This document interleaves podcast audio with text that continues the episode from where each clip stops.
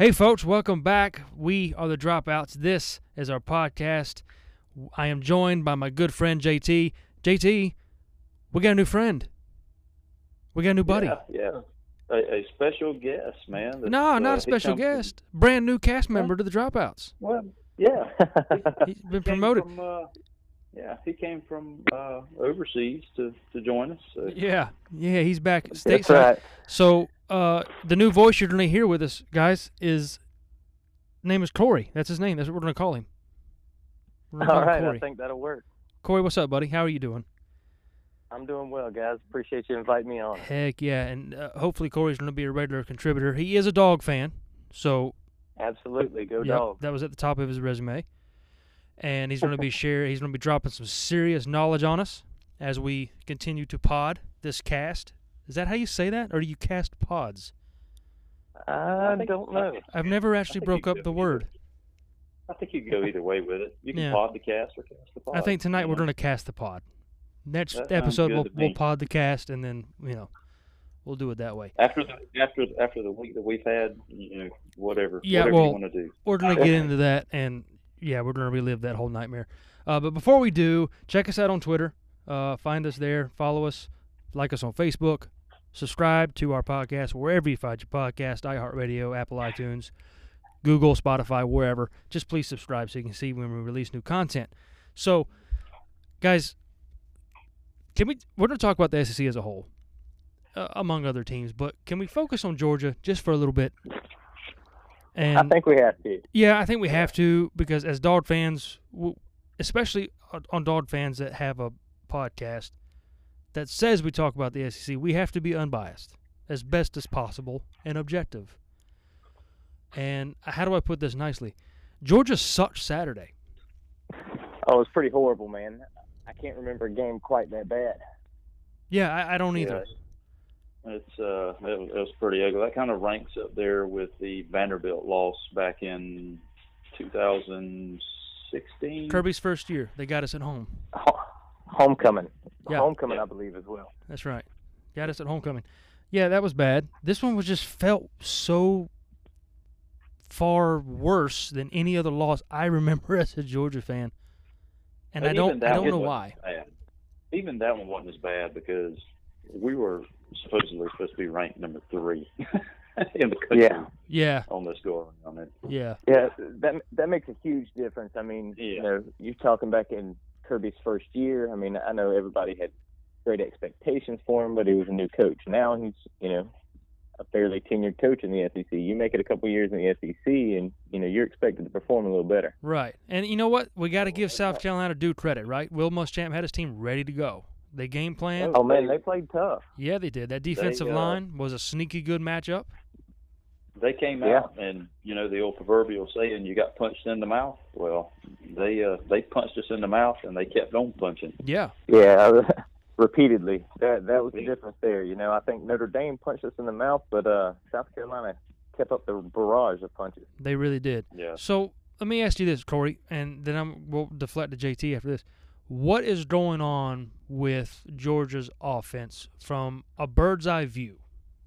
Do we know enough no, about it to, to really give a fair assessment? I don't know that I could give you a fair assessment. I can give you my personal opinion. And, and you know, we talked about this before, and I watched the game first as a fan, and then I I like to watch it objectively. I like to, you know, pull the fan, pull my heart out of it. Absolutely. And I'm going to tell you what my personal opinion is, that I really, truly believe that Kirby has – too much involvement in the offensive play calling. I think that Kirby is an absolute genius on the defense, and it shows. I mean, the defense is stout. They, they're, you know, a well machine. The offense is is extremely vanilla, and, and this is not what we heard coming out of camp. No. When James Coley was promoted, all we heard from all the kids, all your skill players, was how Coley was opening up. He was throwing to the tight ends, the backs were catching out of the backfield, and we've seen – none of that, or at least not on Saturday. No way. I to, to me personally, I've not seen any of that all year, and I think J T no. can attest to this. I've been critical of Georgia's offense, and not not necessarily critical at first, just kind of like, wait, wait a minute, this is really, really pedestrian. what's happening. And, and J T convinced me with a compelling argument. Now nah, they're just saving it. You know, they're they're working their way to week four with Notre Dame. Then they're going to open it up. And when they didn't, you I know, like, I, I, wow. I was under the same impression to begin with. Yeah, I mean, it made I, sense. Maybe that was wishful thinking. You know, yeah. but J T, what's your I opinion? I will say, yeah. I mean, I'm kind of along the same lines. I mean, yeah. I was expecting bigger things from Coley, um, you know, with all the talk and everything else of, you know, the players. And uh, but I think DeAndre Swift kind of said it best in his interview. I mean, he just put it out there point blank. I mean, he said they need to open it up more, um, and I agree. Uh, right. And if you if you look if you look back on on certain plays, um, we had slants which we were, I mean. We're always good on slants, mm-hmm. always. And we were working the sidelines. Well, South Carolina took the sidelines away from us. Yeah, um, you couldn't do that with a with a six four corner. Yeah, mm-hmm. all the back shoulder throws. I mean, they took the they took the sidelines away from us, but it, they left the slants wide open. And and and Fromm did not use his check down on the slant. No. He was still trying to throw the back shoulder throws. Fromm did have a um, bad day. So and, and that was uncharacteristic, you know, of, of Fromm. Yeah. Um, but I mean, you, you look at you look at the, I mean, you look at the totals, you know, from the game on paper, and the the totals on the game, total yardage. I mean, we were we were just shy of five hundred yards, you know, in, in total yards. Yeah. Which that's that's not bad. Well, I mean, but the problem the problem was that is is we attempted fifty-two passes. Right. That's. that's That's not our game. I don't have an that, issue. That I, yeah, I don't have an issue with five hundred yards of offense. My problem is Jake Fromm had to throw it fifty-one times.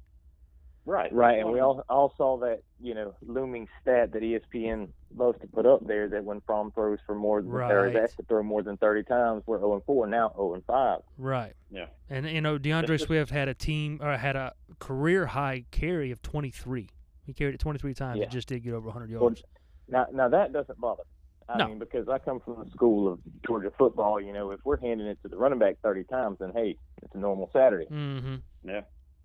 Well, I, I, I kind of – I tend to lean towards what Corey was saying earlier, and I think – I can't remember who I discussed. It might have been with both of you guys off air. That I remember Kirby Smart saying this, and I don't remember now which game it was after. It might have been after the Notre Dame game where he said they were having trouble getting the plays off quick enough to Jake Fromm. Mm-hmm. And – it makes sense now when you think about it that maybe Coley up there in the in the box is making the play call. It's going through Kirby. Kirby saying, no, I don't like that one. We're changing it. And that's what's the stall. That's where the stall is happening. And like Corey said, Kirby's just got way too much involvement with the offense when he just needs to focus on defense and let Coley and staff do their job. Well, and you know, Hudson Nation came out and said the same thing that you just said. He said the same exact thing, you know, and, and – and I'm not going to get into Hudson Mason's quarterback ability or lack thereof, oh, but yeah. he has been on that same sideline. Right. And, you know, he, he said the same thing. He echoed the same sentiment that you did that, you know, Coley's calling a play, Kirby may be changing it, and this time it's got to get to Fromm on the field. You know, right. You've got a graduate assistant that has to call it into Fromm. So, you know, there, there's a lot right. there and a lot that can break down, and, and the time obviously doesn't help, especially when you've got a clock running. Yeah. And I, I hate to sit and here and armchair quarterback Kirby and Coley, but it's hard not to.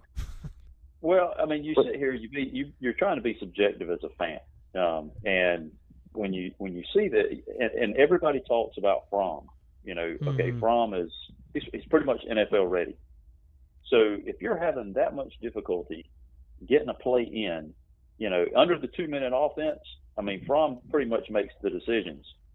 Why not put a little bit more on Fromm to let him start making those offensive decisions? Because well, I, I especially can, with the success see, that he has in the hurry up. That's, right. That's exactly right. That's what I'm saying. If you put more success or, or put more more on him as far as calling the plays, I, in my mind, there's no doubt that, that the offense would, would be more productive. Um, oh. But, you know, it's just – it's hard to sit here and, like, say, you know, because I'm not a coach – Hunter, you're not a coach. No. Corey, I mean, it's we're just we're fans, but we try to be subjective on what we see. I mean, we're pretty knowledgeable about the game. I won't say I know every single thing, the ins and outs and all that, but I mean, it's just uh, it's just hard to watch when you've got uh, offense as potent as our offense is, and, and the athletes that we have, and we're not using that. Right. It's it's very, very frustrating to, to sit back and watch. And I, I think the it's argument definitely frustrating as a fan. Yeah, and I think the argument can be made that there have been years in the past where the expectations for the Georgia Bulldogs just has not equated or equaled the talent that existed on the team. That's not the case anymore. You know, the, the expectations that exist. And you, and you bring that on yourself. Yes. And, and I don't know if he's handcuffing the offense, why he's handcuffing. It doesn't make any sense to me. And, again, we're all speculating here. Maybe we see something different in Kentucky. We've heard every week, oh, we got to be more dynamic. We got to be more explosive. And then we don't see that. So maybe maybe we see that against Kentucky this Saturday. I hope so. You know, we're favored big to win this one. Well, that hasn't boded well for us lately. But one no. thing I will say that leads me into the reason that I believe what I believe is Coley's not a new coach. He, you know, he's a new coordinator in the S E C, but he's not a new coach. Look what he's done at Miami. Look mm-hmm. what he's done at Florida State. Those offenses were a whole lot more prolific than what we've got going on right now. Yes. And he, he's you know, fixed, and, and at face value, he's fixed the red zone Uh, offensive woes that we had. Remember last season? We had a lot of trouble oh, scoring in the red zone. I remember. Yeah. I remember seven downs on one play in Florida. Yeah, and I'm going to get – yeah. And I'm going to get this probably these numbers wrong, but our average points per game last season was thirty-five, and I believe we're up to thirty-eight this season. So the numbers have we, improved. We are. Yeah. And we're not bad. Like J C, like J T said on paper, we're not bad. But it's just not translating to wins. And these slow, sluggish right. starts are just – they're killing us. Um, I want to address – I tell you, let me let me throw yeah. one more thing in there. What's frustrating to me is is is, is our offensive line, um, the play of our offensive line. Um, you know, we're supposed to have, or, or we do have, the biggest offensive line in the country. Right. Um, bigger than most N F L lines. Um, but – for some reason, to me, it's they're not, and I, and I don't know what it is. They just don't have that. Um, I guess what I call uh, a mean mentality. Um, it's just like they're they're not they're not bullying defensive lines like like I think they should. Well, it kind of reminds me. Uh, I don't know if you guys remember back in ninety-six. Um, It was in the Ron Dane time at Wisconsin. You know, Wisconsin's offensive line mm-hmm. back then. Back then, for an offensive line, I think the the smallest guy was like six five. Um, they were six five and above, and you know, three hundred and some odd pounds. I think they averaged like maybe three hundred, just well over three hundred pounds, like three hundred and two pounds or something like that. Mm-hmm. Um, which which back then that was that was big. Um, And I think we played them that year, if I'm not mistaken, in the Outback Bowl. And they were talking about how their offensive line was so much bigger and, you know, they were going to just push our, our defensive line, who was very small and everything, going to push us around. But I remember talking to somebody, I was like, look, they're big, but just because they're big doesn't mean they're fast. And I said, and our defensive linemen will, will get around that. Mm-hmm. And that seems to be what's happening to our offensive line. These smaller defensive lines are just beating them to to certain spots. Um, well, they can't there's, they can't recover from it. Right. Well, go ahead. I will Clark. say something. I will say something that I saw this weekend in particular. You know, Georgia was the offensive line was doing a lot more zone blocking than I've seen them do before. Mm-hmm. It wasn't successful, obviously. Mm-hmm. I mean, they weren't. When they when it was a, a a designated run, they got some push occasionally. Now, again, you're not going to get a push every single snap and be able to run between the tackles every single snap like it appeared that Georgia was going to try and do. Right. Yeah. And let's not forget now, when we say smaller defensive linemen for South Carolina, we're not talking about scrubs. I mean, these are guys playing in the S E C. These are these are starters in oh, yeah. the S E C. Oh yeah. yeah. Oh yeah. These are yeah. Sunday players. So, So you've got you've got a great combination of size and speed. However, we are supposed to on the offensive line as well. It, it's not just about the size, like Jason was saying. These guys are five stars for a reason, because of their footwork, because of their hand speed. Mm-hmm. You know, and, and and I'm of the same mindset that, and going back to talking about Kirby handcuffing the offense, I think that that's exactly it. Kirby thought that these guys were going to go out and just bully everybody and yeah. run everybody over. And I think a lot of – and somebody asked DeAndre Swift a very interesting question. I think it was one of the guys from Dog Nation um, about how often these offensive linemen are being rotated and does that mess with the continuity. And I believe he gave a really good answer. Like, yeah, it probably does. Like, it doesn't affect the running backs, but it certainly affects the offensive linemen. That and you couple oh, that, that with the fact that Cade Mays has played all spots on that offensive line with the exception of center. Mm-hmm. He played his fourth well, spot on Saturday. And, and that's why they rave about him. Right. Is because versatility. He is the guy that can do that. And right. that takes a special breed of player. Now, to go with that point as well, you've also got a guy, this is his first year as a center in the S E C. And Trey Hill. Yep. And Trey Hill. Yeah. And we saw, you know, we saw last year when he had to come in and had some issues with the snaps. Yeah. We saw a bobbled snap this year. So, mm-hmm. you know, typically your center is going to kind of run things as far as communication. Well, yeah. now you've got a guy in there that doesn't have the experience of your All-American left tackle. Losing Solomon so, Kinley so, yeah. right now kind of hurt. Uh, oh, absolutely. In that regard. But you know, we, we've also had Isaiah, Isaiah Isaiah Wilson has not been one hundred percent healthy. Ben Cleveland's not been one hundred percent healthy. Andrew Thomas right. has been an anchor, but Andrew and Cade can't do it by themselves. So there's some issues absolutely. Up there. I don't think it's a lack of talent or even a lack of coaching, but I do think it, injuries, and maybe we're rotating just entirely too much. Well, and that goes back to what we were talking about. The only reason you don't see Georgia run the hurry up more than they do is because those big those big uglies need some, need oh, yeah. some breathers. Yeah, they do. Yes, they need some breathers. You know? Makes sense, and, and though. So we've got they've got to rotate in now, even without injury, if you're going to run that hurry up. Yeah. Hey, can we address this little this inter- you know? There's been a lot of I'm just, I don't want to use the word stupid. There's been a lot of weird narratives around Georgia this year, beginning with Justin Fields and how he's lighting it up at Ohio State. Did Kirby st- keep the wrong quarterback? That whole you know ridiculous narrative.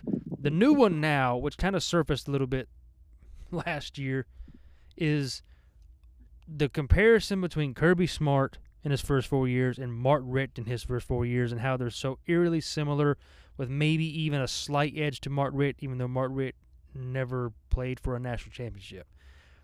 Am I right. on an island when I say this is just the most ridiculous and nonsensical comparison that's being made? Because, number one, they're saying it like it's a bad thing.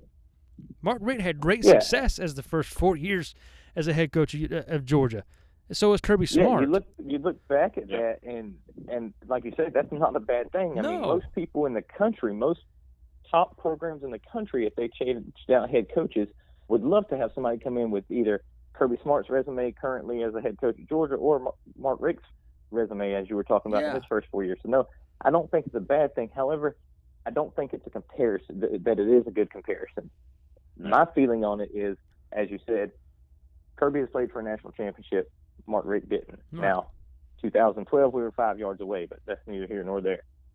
Um, but just look at the recruiting. Look at the atmosphere. Look at the, the former players that are coming back, the buy-in that Kirby Smart has. I mean, the energy around the Georgia program is electric. I mean, even after this stunning loss. I it's mean, still there.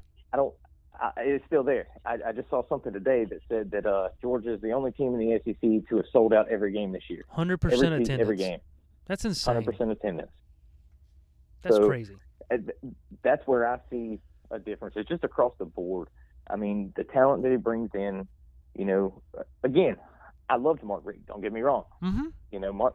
It wasn't Mark Richt's first four years that caused him to part ways with Georgia, or Georgia to part ways with him. It wasn't his first four years. It was, no. you know, fifteen years, and with no national championship. Right. But and, what happens? Let me ask you this, Corey. I'm, I'm throwing this at you. If we continue to recruit at the level we're recruiting, and we continue to not make it to the national championship game, even though we have, you know, we did make, make it one year. What happens to Kirby? Well, you've got a double-edged sword there. You know what Kirby can bring in. Do you risk getting rid of Kirby, bringing in somebody else, and hoping that they're the recruiter that Kirby is? You know, if you're I mean, not winning, if you're not winning with the talent that you're bringing in, yeah, but what, define what, not winning, because I'm, I'm, I'm, I don't want to be one of those guys who consider a ten-win season unacceptable. Right. You know what I mean? I mean, well, I mean, you, you know, I if you recruit at the level we're recruiting, year in and year out, mm-hmm. the talent that we're bringing in, these other schools don't have that, but yet you see them in the college football playoff. You see them playing for the national championship. Yeah, but these schools have uh, always well, recruited better than Georgia up until Kirby got there. Right. Ohio and, and State. Let's back that up. Let's back that up just a little bit. You're you're right in saying that these other schools get there, or these other schools may not have quite the talent that Georgia has right now.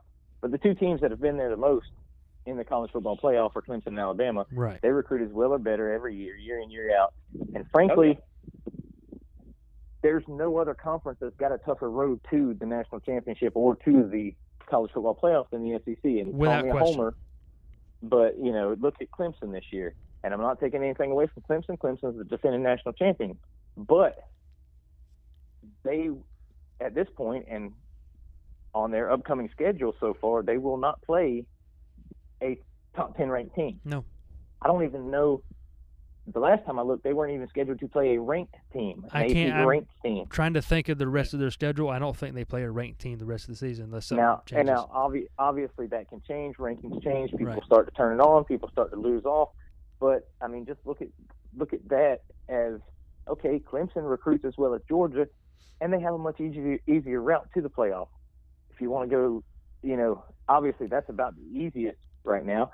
I think Ohio State's path to the playoff is, is much easier. I mean, in the Big Ten, Michigan's not doing a whole lot. Penn State's going to be tough. Wisconsin's going to be tough. But they, Ohio State, Wisconsin, and Penn State, then you have three in the Big Ten that could potentially upset each other or, you know, make it to the college football playoff.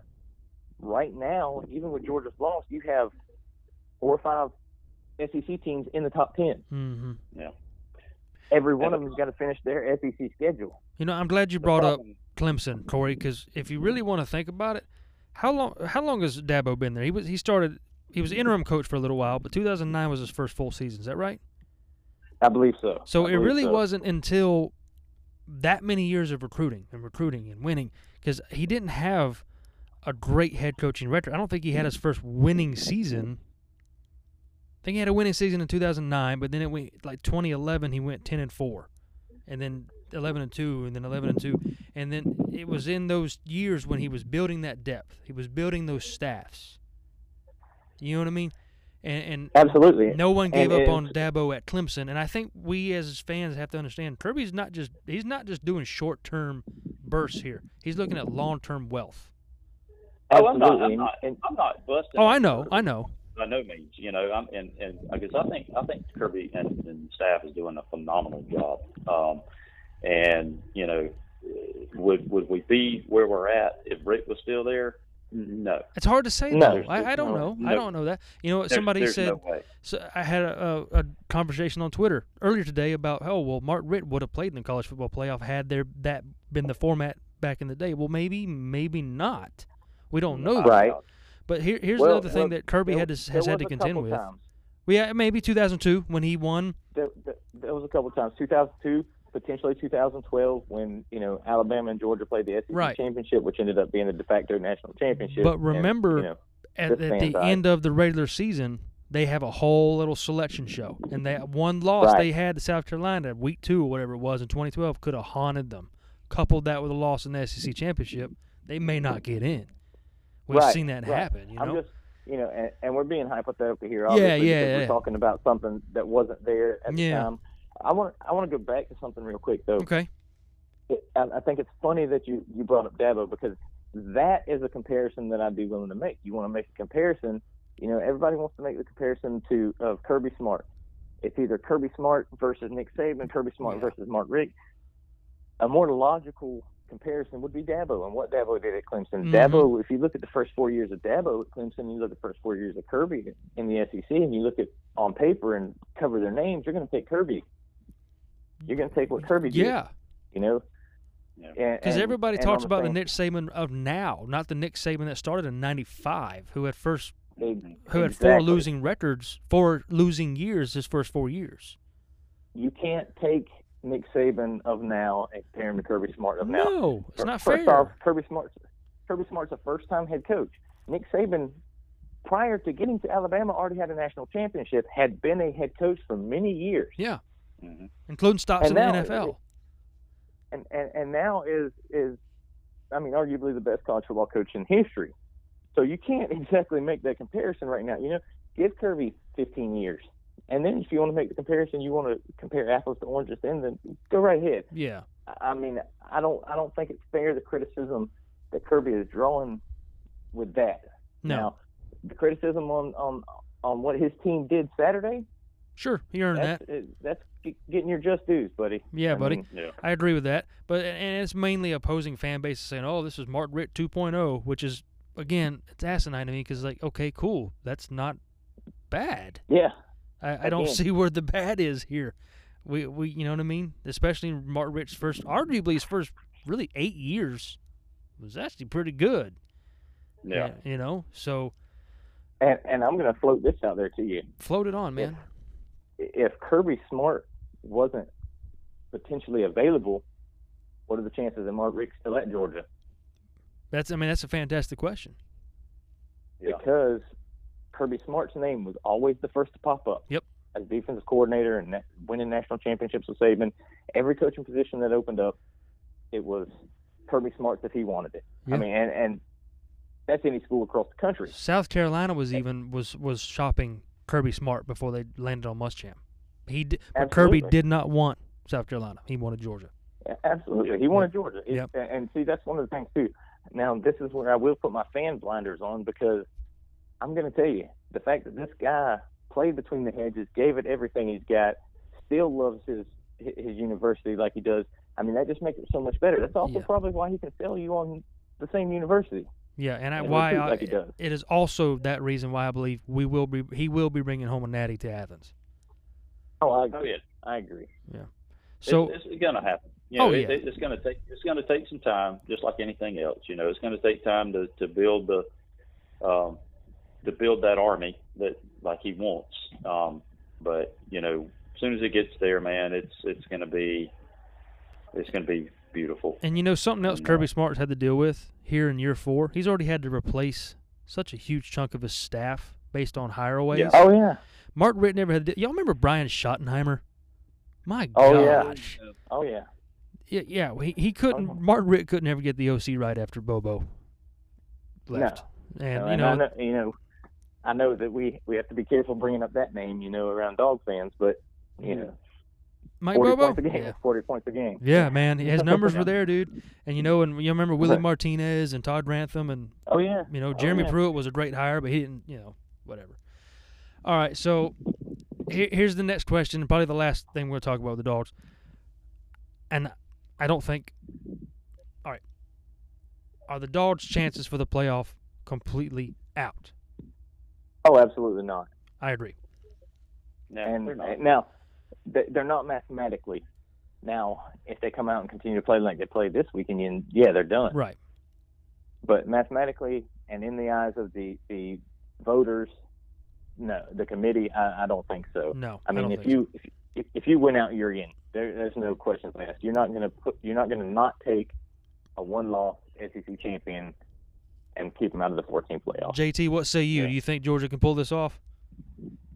Um, do I think they can pull it off? Yeah. Can they Can uh, they run the I, table and win out as the same way they did twenty seventeen, twenty eighteen? The schedule is tough. Florida or Kentucky, Florida, Auburn, Mizzou, A and M.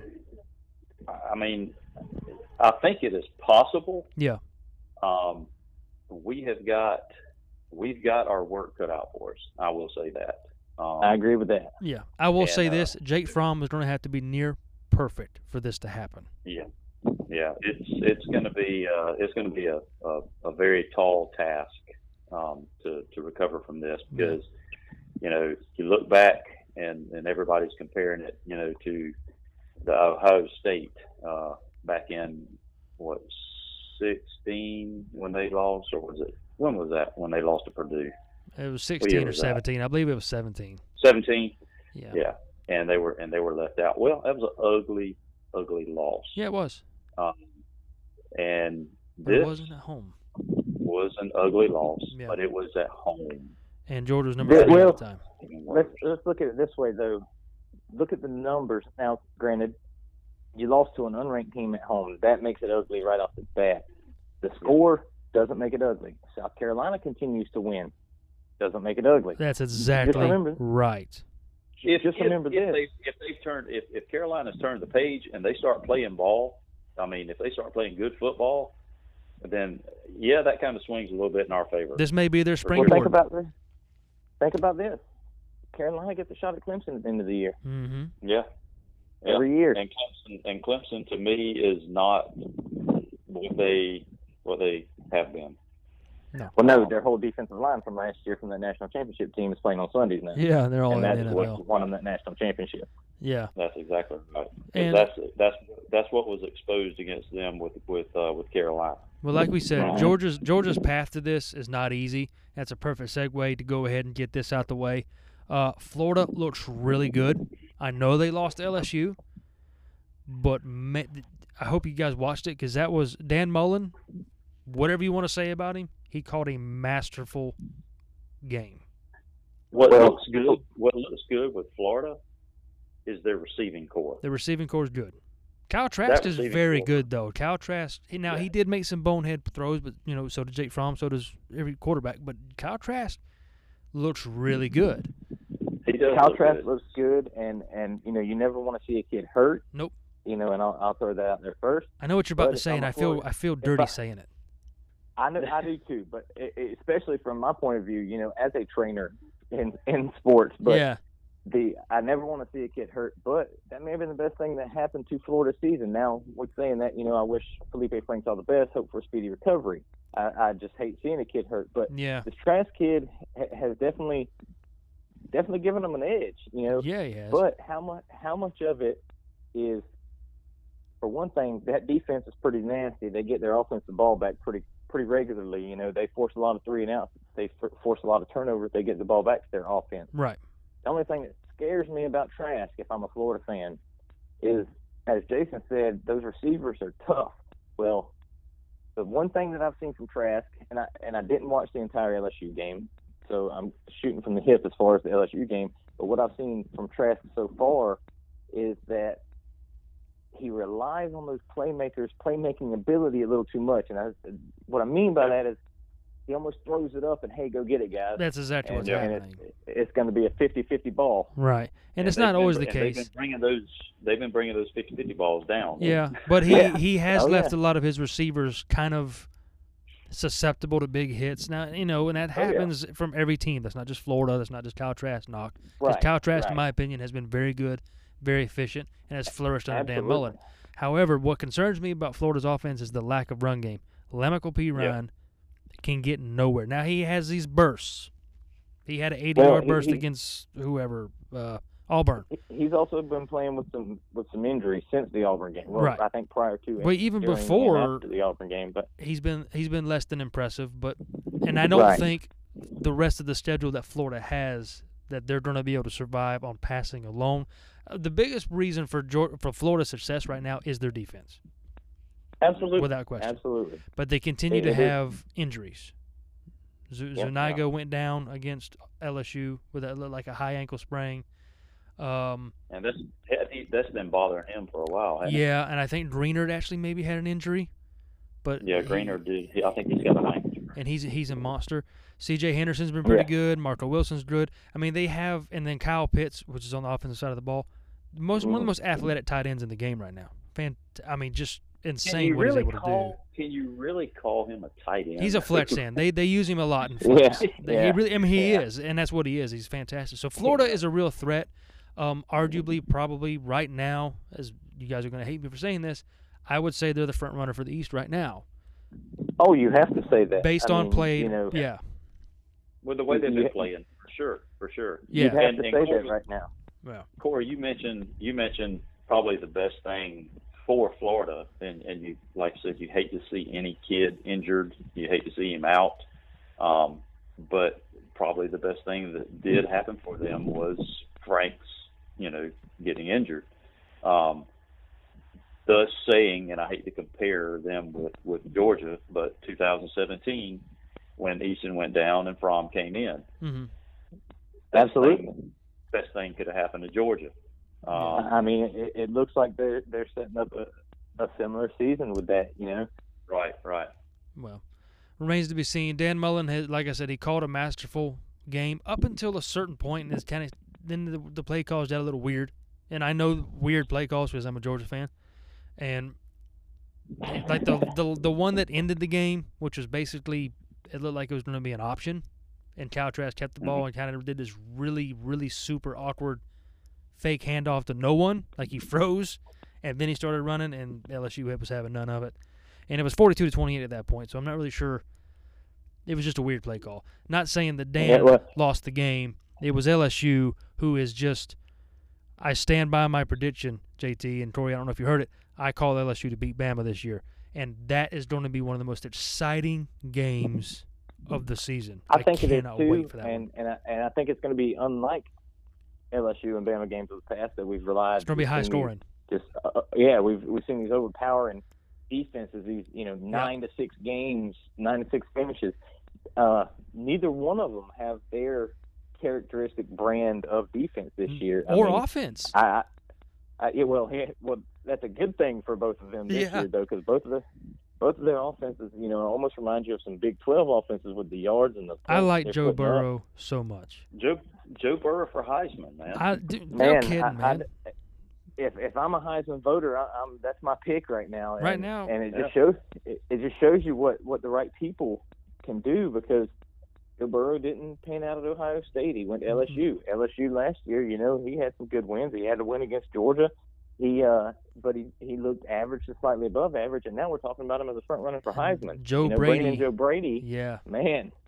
Hey, between Joe yeah. Burrow and Tua, I, like I said, this matchup, I'm getting chills right now thinking about it, guys. And I'm not a fan of either one of these teams. You know what I mean? But just Jaylen oh, Waddle I th- or uh, Jerry Jeudy, I think, scored two touchdowns in one possession the other day. It was insane. Uh, I couldn't figure it out. D- these d- well, the, the offensive numbers these teams are putting up is ridiculous. Now, I will I will kind of bounce this back real quick because it's something that I wanted to bring up while ago. Let's look at both of these teams. Now, you know, you, you just mentioned Burrow yep. and everything that he's doing, phenomenal. Tua has been anything has been everything. You know, he's been phenomenal. But Georgia was able to slow him down, and then Hurts broke our hearts. Yeah. But uh, the, look at what we're doing in Oklahoma. Oh, absolutely. The uh, the two, the thing that these two teams have that nobody else in the S E C, if if the country has, is the wide receiver core. Yeah. I mean, you look at Alabama. Jerry Jeudy is top five pick. I mean, you look at anybody's big board, they've got him as top five pick. You mentioned Devontae uh, Smith, Waddle. You mentioned Waddle earlier. You've got yeah. Devontae Smith. I mean. These guys, man, these, these receivers for L S U and Alabama are insane, the, the yeah. groups that they have. Yeah. And I brought that up to bring it back to this. Look at the receiving core of Georgia. It was a huge question mark coming into the season. It's still a question mark, especially now. I mean, Cager's hurt. He's, mm-hmm. you know, he's been a bright spot as a transfer. Eli Wolf's been pretty good as a transfer. Yep. Now, one thing that I saw – huge. I mean, even the announcer said it, and not that I put much faith in the analysts on T V nowadays because some of them they throw out there, you know, are just tough to listen to. But our receivers could not get separation. No. Oh, no. Now, you've got Cager. He's a big guy. six five You know, yeah. Jump ball threat. You've got um, uh, Pickens, big guy, jump ball threat. But remember in high school now, Pickens ran a four seven forty Yeah. Mm-hmm. He's not your typical outside burn, the house down, you know, take it to the house type of guy. He's going to be your jump ball, your fade guy. Mm-hmm. Right now, the only real speeds you have are, you, you know, you've got Demetrius Robertson, you've got Dominic Blaylock. The problem I have, those two speedsters in the slot, James Cook when he played in the slot, those guys were getting separation. The slot guys, as Jason said earlier on the slants, were getting separation. Yep. Our guys on the outside were not, and that's Fromm's throw, that his go-to throw, that back shoulder throw. My thing is, and this goes back to play calling, if we're not getting separation, are we running bad routes, or are we just not running very, you know, very good routes? Or, or yeah. you know, are we running, you know, a, a middle school playbook? I think because the, as, the inexperience. As far as our route tree. Yeah, I think the inexperience of Pickens and Blaylock probably have a lot to do with that. But, yeah, rudimentary route trees. You know, nothing complicated. But like you said, we're going to have to start challenging the, those sidelines a little more because we can't depend on slants. Eventually, that's going to get eat up too. But oh yeah, you got to do oh, what yeah, you got to go. do. Yeah. Yeah, and hopefully Kearse Jackson comes back and, and is able to contribute. And, of course, you got Matt Landers still there too. But uh, George Pickens is going to be – give him another year. Same with Dominic Blaylock. Oh, uh, oh, there's no doubt. I mean, yeah. when those guys get to get to perform in the role that they're made for, the role that they were recruited for, mm-hmm. and you know, you, you've got – George George Pickens comes in looking like a Calvin Johnson as far as body type, body size, speed. You know, he, he he's very very comparable to Calvin Johnson. Yeah, and, he really is. You know, I know, and I'm not saying the career that Calvin Johnson had. I'm saying body type. Mm-hmm. But uh, but Calvin Johnson ran great routes. Well, I'm gonna Calvin double. Johnson wasn't the fastest receiver out there. He had to get open. I'm gonna double down on something right here, J T. All right, double down. I told you that if something happens and, and Georgia does not go all the way, and by all the way I mean a natty back in Athens, Jake Fromm will be back. I stand by that. I say it again. Jake, I, I just, I just, I don't know, something about the kid just makes me think this university and Georgia winning the national championship means more to him than N F L money. Because I think right well, now. Well, I hope you're right. Yeah, I hope I'm right. Yeah. Too, because I don't know who's behind him. Well, I do know who's behind there, him. But, well. Well, the guy behind him right now, the guy that's number two right now, will not start and and and play and get Georgia to the national championship. No. I mean, there'll be a serious uh, drop off. I, I've seen the kid play since middle school. Great kid, love the kid. There'll be a serious drop off. You know, yeah. I mean, for one thing, the guy's you know five eleven. Jason said earlier, our average offensive lineman. You, is, you, you know, said that like that five. was a bad thing, Corey. Five eleven. So see, I'm anywhere well, between five, six one and six four, depending on what convenience store I'm walking out of. Yeah, I'm uh, six two usually on the ones that have my po- pictures posted. Anyway. Yeah. But uh, but you know, and and to be honest, you know, Stetson, you know, if you're listening, don't uh, don't shoot me, but five eleven is being pretty generous with Stetson. Yeah, well, he's yeah. he's got that uh, curly fro going. So that adds a couple. That's inches. right. That's right. So, yeah, Stetson Bennett ref from right down the road. Hey, one more thing before we we'll take a little break. Uh, there's a sleeper in the East, and no one's talking about him, but I said him at the beginning of the season that Mizzou was going to be a threat for the East. I stand by it, guys. I'm not. I'm not done with Mizzou yet. I know Wyoming well, was I, embarrassing, but they are quietly building what could be a championship season for them. Not necessarily well, the national championship, but. Yeah, well, you've got a couple issues there. First off, you've got their uh, their sanctions. So, well, even yeah. if they were to go to that point, they're not, you know, going to anything. Hopefully, post-season. Those get lifted. Yeah, and secondly, uh, I think Kelly Bryant's doing a phenomenal job there, but he's having some injury issues. Yeah, and, he is. You know, who's behind him is known at all. You know. Yeah, and I have so no, I don't know his name. I can't remember his name, but I have no confidence in the guy behind Kelly Bryant. Well, when you know, typically when you bring in a transfer quarterback and he starts immediately, you don't have any confidence in the guy behind him. Right. I mean, for yeah. for Mizzou to be for Mizzou to be successful, for them to be in the in the question or to answer the question, Kelly Bryant's going to have to be healthy. He's going to have to play. Hey guys, Absolutely. quit quit you know, peeing all over my dream here with logic. What's happening? Hey, you know that's what you know that's what I do. You're you're the negativity, and I'm the positivity. I was being positive about Mizzou, and you come in with the negativity. So, sir. Well, hey, reverse roles, man. Yeah. Reverse roles. There you go. Bottom line is, is we're Georgia fans, guys, obviously, and we're not going to give up on the Dogs. We think there's a path. They can get it done. Do they get it done? Well, that's another story. Um, we're going to take a quick break, and on the other side of this, we're going to do some picks and predictions. So hang around. All right, guys, welcome back. Uh, man, it's been raining. We finally get some rain down here in South Georgia, guys, and that's been wonderful uh, for two reasons. Thank One, God. I haven't had to go outside doing any yard work, which I wouldn't have to do anyway because of my good friends over at J D's Landscaping. They take care of all that for me. Grass gets cut.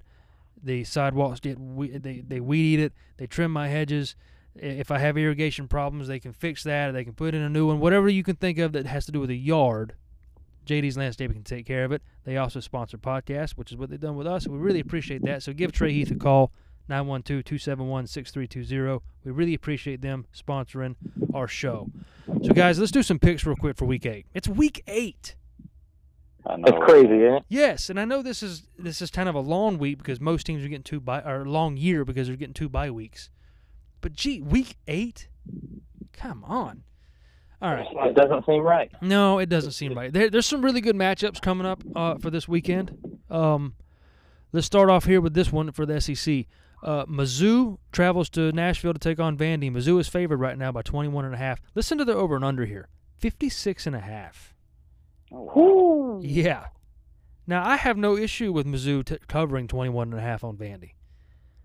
But fifty-six uh, and a half. I take. I would take Mizzou straight up. I'd take Vandy with the points. Okay. Yeah. All right. So both of you, Vandy with the points. I'll take Mizzou to cover. All right. It's interesting. Here's one. This is one of my favorites. And Michigan is going to Penn State. Penn State is favored right now by nine. The over and under is forty-five and a half. J T, who do you got? I'm. We're going to find out how good Penn State is, or either how good Michigan is, or how bad Michigan is, or uh-huh. how bad Penn State is. um, they're playing, uh, you said they're playing at Penn State? They're playing at State College. All right, State College. Um, hmm. I'm gonna go with uh, I'm going I'm, I'm gonna go with Harbaugh, man. Dadgummit, go I with, wanted to uh, be the one that picked Michigan. Okay, fine. No, man, no, no. Corey, you going Penn State? I, uh, I, I'm going Penn State to cover. In yeah. fact, I uh, and, and I'm gonna tell you, man, I'm impressed. I think Penn State's the real deal. I think they've got you know they've got an offense that's clicking. Their defense is is, is good enough for the Big Ten, buddy. I uh, I don't have any faith in Michigan. I know Michigan's had an up and down season already, and I just think uh, Penn State looks like the model of consistency right now, and, yeah. and I think Penn State's going to cover at home. I have to agree with Jason. I'm going to have to say I'm taking Michigan in an overtime win. All right. Boom. I'm cover. I'm calling that. And I believe they go uh, the under. I don't oh, believe they uh, hit yeah, forty-five and a half. Yeah, I'd definitely take the under, but I'd take, uh, I, I'd take Penn State to cover. All right, so Kansas is going to take their – football team. They're going to go to Texas. Texas is favored by twenty-two. They're over and unders at sixty-one. Mm. Do, do, we, do we put the Longhorns yeah. on upset alert here? Does Les Miles go in and take one? No, yeah. I, uh, I've got a lot of respect for the Mad Hatter, but I, I, I don't think Kansas is there. I mean, uh, that's no. basketball school, right? Yeah. yeah. Hawk, try to Hawk. That's right. I, uh, Was it Kansas that had Snoop Dogg come in? It was Kansas. Um, I can't remember if that was Kansas yep. or Kansas yep. State. No, it was Kansas. It was, it was Kansas. It yeah. was the Jayhawks. Okay. Well, yeah. it was. Well, yeah, I, I, on I believe we, we must, we're on unity here because I think Texas takes this, and I believe they yeah, cover. Yeah, I think, I think Texas takes care of business. Mm-hmm, and they cover. Here's a fun one. Yeah. yeah. Tennessee is going to Tuscaloosa. Bama's favored by thirty-four and a half. The over and under I mean, is at thirty-four and a half in Bama's favor. Uh, sixty-two is the over under. Again, that sounds like a Big twelve over under there. Yeah, it does. And the only way way it hits sixty-two is if Bama scores sixty-two. I just don't see Tennessee doing very well against Bama. Not in Tuscaloosa. Not with no, this. No, I. Uh... I, Bama's I, very, very Bama's very liable to score sixty-two. They could. Yeah, I mean, they, yeah, yeah I, I wouldn't put it past them. Again, we talked about their wide receiver core. You know, it's not like they have scrubs running the ball either. No. Uh, I, at home, yeah, I like Bama to cover. I yeah. mean, I wanted, I want, I really wanted to take Tennessee in the points, but no, uh, I mean, uh, logical me says Bama's going to cover at home. Bama so. covers easily on this one, I believe. Yeah. Um, mm-hmm. Auburn is going to Arkansas. Auburn is favored by nineteen and a half. The over-under set at fifty-five. I think Does Arkansas, Arkansas – huh? Do they still have a team? Yeah, dude. They do. They lost to Kentucky yeah. last week. Yeah. But you know what? This is a team I, that has uh, nothing to lose. Yeah, I, I, like, War Eagle. I like Auburn to cover. Yeah, I like Auburn to cover. I don't know, you know, whether it, it, it's War Eagle or the Plainsmen or the Tigers or whatever they are. But yeah. whichever mascot they pull out this weekend, I think they cover. Yeah, yeah, I, they'll be they'll be putting toilet paper on Timmer's corner. Agreed. That's I, right. I think Arkansas gets embarrassed at home. Here's one that's yeah. that's extraordinarily difficult for me because I have I know which way I'm going to go, but I want to see what you guys go first, and then I'll change my mind one way or another. Oregon is going to Washington. Oregon is favored by three. The over and under is at fifty and a half right now. I expect this line to shift. I expect Oregon to still be favored, gonna, but I do expect it to shift to maybe three and a half. Yes. Yeah, it's going to turn. Um, I'm, I'm I'm going with the Huskies, man, at home. Yeah. Yeah, I'm going with the Huskies. So Jacob Eason's going to light it up. Oregon is so good, though. Oregon's pretty good. Oregon's pretty good. Uh, they're not traveling very far. I, I, I'd like to take uh, Eason and the Huskies, but I'm going Oregon. Yeah. I, I really want Jacob Eason to pull this out, so I want to be wrong here, but I got to go with the Ducks. I think the Ducks are yeah. playing really good football right now. Well, I'm going with Eason.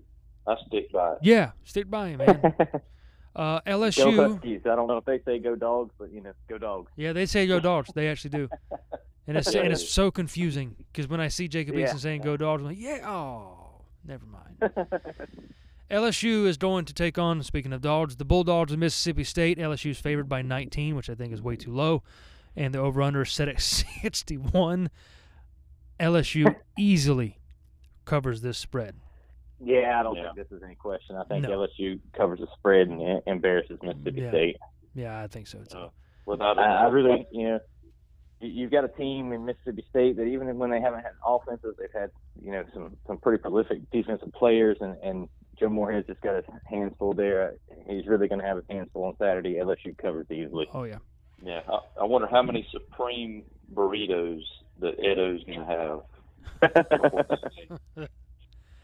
I don't know. Would anybody else enjoy listening to him talk as much as I do? I love Edo, I just, man. I, I love it. I love it. I, I don't know that there's a – even if I can't understand him half the time, I don't know that there's a more charismatic that coach guy in the is S E C. One, and you know what? you, we talk about Kirby Smart being at Georgia, how much he loves Georgia. That man loves L S U.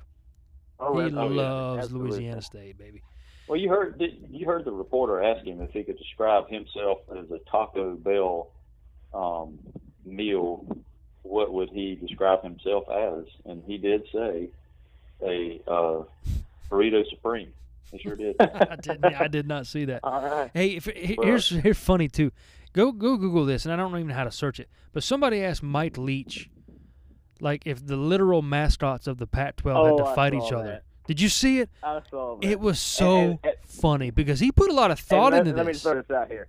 Let me throw this out here. I love Mike Leach as well. Yeah. I love watching Mike Leach interviews. I, I really enjoy it. I saw it. And, yeah, he, he he took about twenty minutes to uh, to really let, to break down. He ran this thing down. Uh, he started out with a sun devil. He said, "Well, first of all, we got to figure out what kind of powers a sun devil has." That's right. what, kind of, what kind of mythical powers does he have? Yeah, and it was it was, and you know what? I'm sitting there thinking, what is a sun? Yeah, what's a sun devil? yeah. All right, I'm in. I'm intrigued, Mike.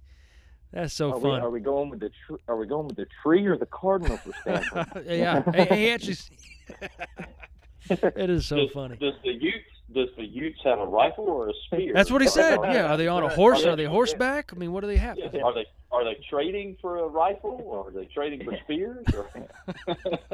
Or... yeah, for for you those that's listening don't have an idea what we're talking about. Just Google Mike Leach interviews and just start watching. You'll oh, have yeah. a good time yeah. with them. All right, you will so, be entertained. Yeah, the Gators are going to Columbia, South Carolina to take on the Gamecocks, riding high off of their defeat of Georgia last Saturday. Florida's favored by six, and I'm a little confused by that. The over-under set at forty-eight and a half. I really expect this line to move up in Florida's favor. Uh, I would think at least by ten. I mean, to me, this seems it seems like a low line for the way Florida's playing. Well, hey, upset alert, babe. Upset alert. I'm and you know, the, I, and that's so tempting here. I thought about it, but I just, I got, guys, I'll go ahead and tell you, I got to go with Florida to cover this. I, I just don't see Florida struggling with South Carolina. I think South Carolina, this is going to go one of two ways with the Gamecocks. They're going to overplay because they're overconfident, or they're actually going to buckle down and continue the success and maybe upset Florida. But I, I don't think they're. I don't think they're going to play overconfident, man. I think that they're hungry. I really do. They're yeah. they're at home, and they're you know the Rooster's going to go off a thousand times. And they're going to play Sandstorm a thousand times, and and you know what? If the South Carolina team that played Georgia Saturday shows up, they yeah. get the win. And and I'll tell you, and we talked about Trask earlier. Fromm might have had a bad game. Kyle Trask is no Jake Fromm, and no. we saw we saw what that secondary can do for. Uh, For South Carolina, You you mentioned earlier Florida doesn't have a run game. I'm going with Jason. I'm going upset alert. Wow, really? Okay. Uh, I like it. Corey. I mean, I like if it. we're if we're being honest, all Georgia fans should be South Carolina fans right now from the from this day forward, just so that that yeah. loss looks better. But I, I just I well, can't. But but here's the thing. Here's the thing now. Yeah. Do you do you want South Carolina to win out? Well, no, I don't, because in that they've got the head to head. So no. There you go. But I would rather well, them lose to someone like Kentucky or. Yeah, you yeah, know, yeah. We're somebody going else. With, uh, you know, we're going with what our articles, you know, tells us to go with. All right. We want that. That's right. I, I'm, I'm thinking, you know, maybe maybe it's wishful thinking because uh, I dislike the Gators down there in, in that place we don't speak of. You yeah. know, a whole lot more than I dislike South Carolina. So, mm-hmm. Well, I, I think I'm with Jason. I think it's uh, upset alert in Columbia. All right, I'll take the Gators to cover here. I just think that's what happens. All right, so here's the last one, fellas. U G A playing host to Kentucky Wildcats, fresh off of a win, off of a uh, a new quarterback that's under center, who was not a quarterback to start the season. But U G A's favored by twenty-five right now. This line has already went up. They were at twenty-four and a half. We are now at twenty-five. The over/under set at forty-eight. I don't think we're well, gonna. I don't think we're gonna cover that. I do. I, I, uh, I think we'll cover. I will say this.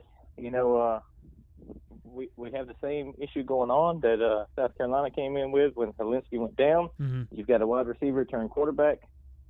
Uh, Georgia pitched a shutout against the wide receiver turned quarterback in the uh, in the regulation. So I think uh, I think Georgia gets the win, and I think they cover. I yeah, think, I think uh, they cover.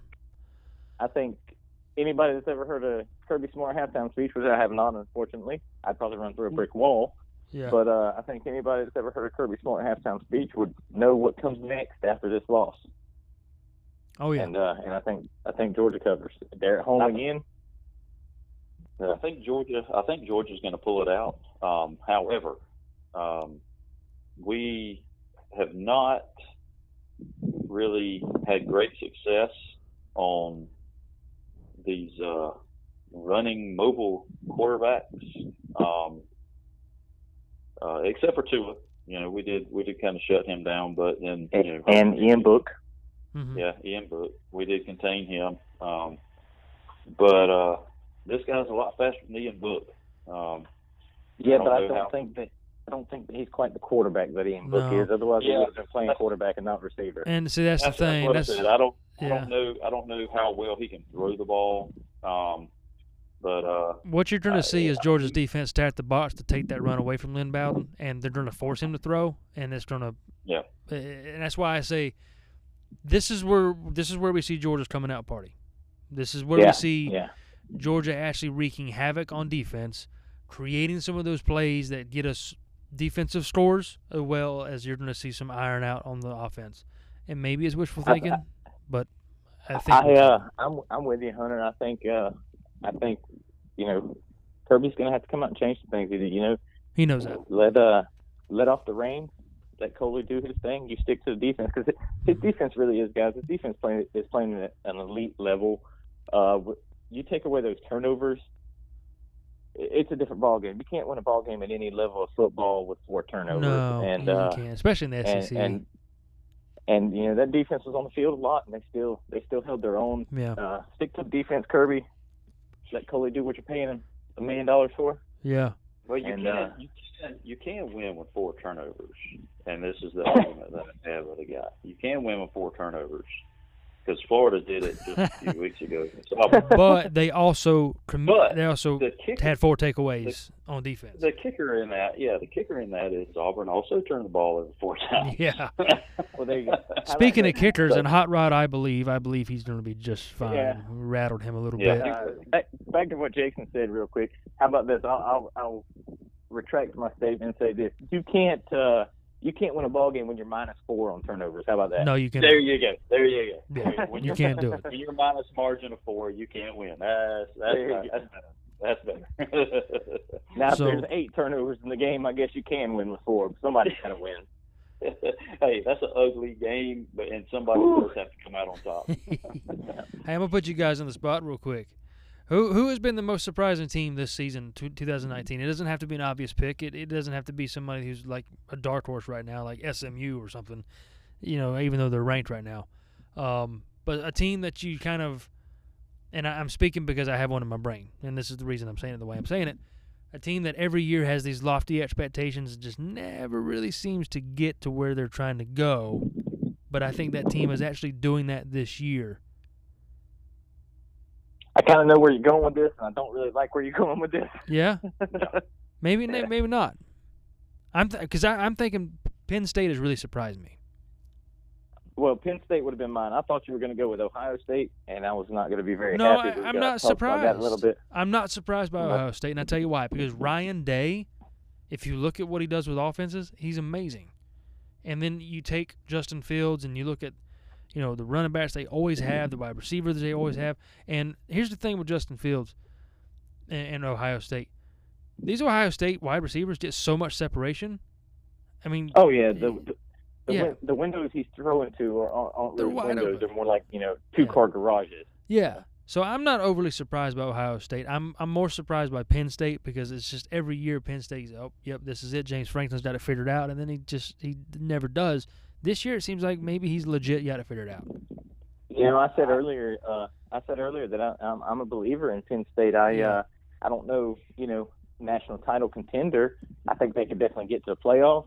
I mm. think that they have a legit shot at the Big Ten for sure. Yeah, I do too. Sure. And I think the Penn State Ohio State matchup is going to be really fun.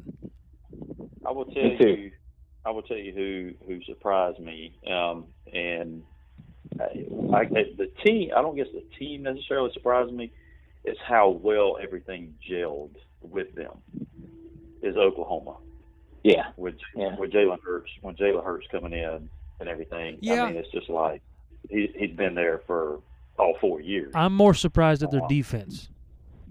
For, for yeah, yeah. For and they actually, they actually do have some. They they do have some defense. Yeah, here, which yeah. I, I guess you know if you get two stops a game, you know that's defense in the Big Twelve. In the Big Twelve, so, yeah. so, it, is. it is. Sorry, yeah. Big Twelve fans, but uh. You know, oh yeah, hey. we got a load of those. We got a load of those. listeners. But, uh, all right. Yeah, man. You, I think I'm going to go the opposite way. I'm going to go with the team that I that I think is underperforming. I uh, the surprise for me is Clemson. I uh, I know they don't have a loss on their record yet, but man, man, are they uh, just scraping by? Yeah. yeah. In a re- in a really really really weak division. Yeah, a very watered yeah, down division. Very very yeah, watered so, down. So, so that's my uh, that's that's my surprise team. Is is not a good surprise, but a bad surprise. Yeah, that makes sense. That makes sense. All right, so we're about to close out. Uh, Corey, thank you, man. Enjoyed having you on. Hopefully Absolutely, this becomes yeah. a regular deal. Yeah. I can't wait to get all yeah. four cast members together and, and do this. Absolutely. Uh, quick reminder to you listeners, November second, the world's largest outdoor cocktail party, that is the Georgia-Florida game, three thirty, will be on C B S. We are going to be at one eleven Beach Boulevard in Jacksonville Beach at Sneakers Bar and Grill. So please, please come and hang out with us. We'll be there all day long. We'll be set up in the restaurant. This place is fantastic. T Vs everywhere, screens everywhere, top shelf uh, liquor, the best beers you can think of, wonderful food, wonderful wait staff. Come check us out. Again, one eleven Beach Boulevard, Jacksonville Beach, November second. We will be there. Hopefully you will be too. J T, I'm looking forward to it. How about you? Man, I am so excited about it. I, I can't wait to have some beers with uh, my compadres here. And, uh, you know, uh, if anybody wants to come party with us, I mean, hey, what better place, you know? Yeah, what hopefully hopefully we can get Corey down there with us. Have you ever been That's to right, Sneakers? I have not. I have not. Oh, uh, and I man. will be in Jacksonville November second. And well, I, I do like, and I'd like to point out to your listeners that uh, he said it correctly. It's the Georgia-Florida game. Yes, it is the Georgia-Florida game. And it's not the yeah. – you remember a few years back when they tried to change the whole world's largest outdoor cocktail party to, what was it, the River Rivalry or something weird? Yeah. Saint John's River Rivalry or something yeah, I can't, like that, I feel or Saint So, Mary's River Rivalry. I, yeah, I feel like I'm having a stroke as I'm trying to say that, and I can't get it out. Yeah, you know, the the P C police said we can't say world's largest outdoor cocktail party. Well, we'll just still call it the, the party in Jacksonville. That lasted for that? that one season, and it went away. They were yeah. like, oh, whatever. This isn't going to work. So anyway, so yeah. good. Maybe we'll get Corey down there. You can meet all of us on the show, and we'd love to meet you, talk some Georgia-Florida football, and just have a good time with football in general. We really appreciate it. Corey, tell the people goodbye. All right. I appreciate you guys asking me on, and uh, and I hope to be back. And uh, again, come oh yeah, see us in we'll ha- we'll definitely have you back on for sure. You you are now an official dropout. J T, what you got, buddy? Hey man, I am uh, I'm ready. I'm, I'm sad that the season is going by so fast. Yep. Um, but hey, you know we're getting close. We're we're we're also you know getting some ideas on how these teams are gonna gonna fare towards the home stretch here. Um, and uh, ours, you know, we took a hard loss the other day, but hopefully uh, it it gets a little motivation to start playing football. And, hopefully. Uh, You know, it's because uh, I, I would love to. Uh, I'd love to party on a W in, in Jacksonville for sure. Well, we'll hope Absolutely. that happens. We'll Absolutely. hope that happens. Well, guys, we sure appreciate but, uh, you listening and dropping in here on the Dropouts. Thank you so much. We really appreciate you. See you next time. Love and light. God bless. Go Dogs. Go.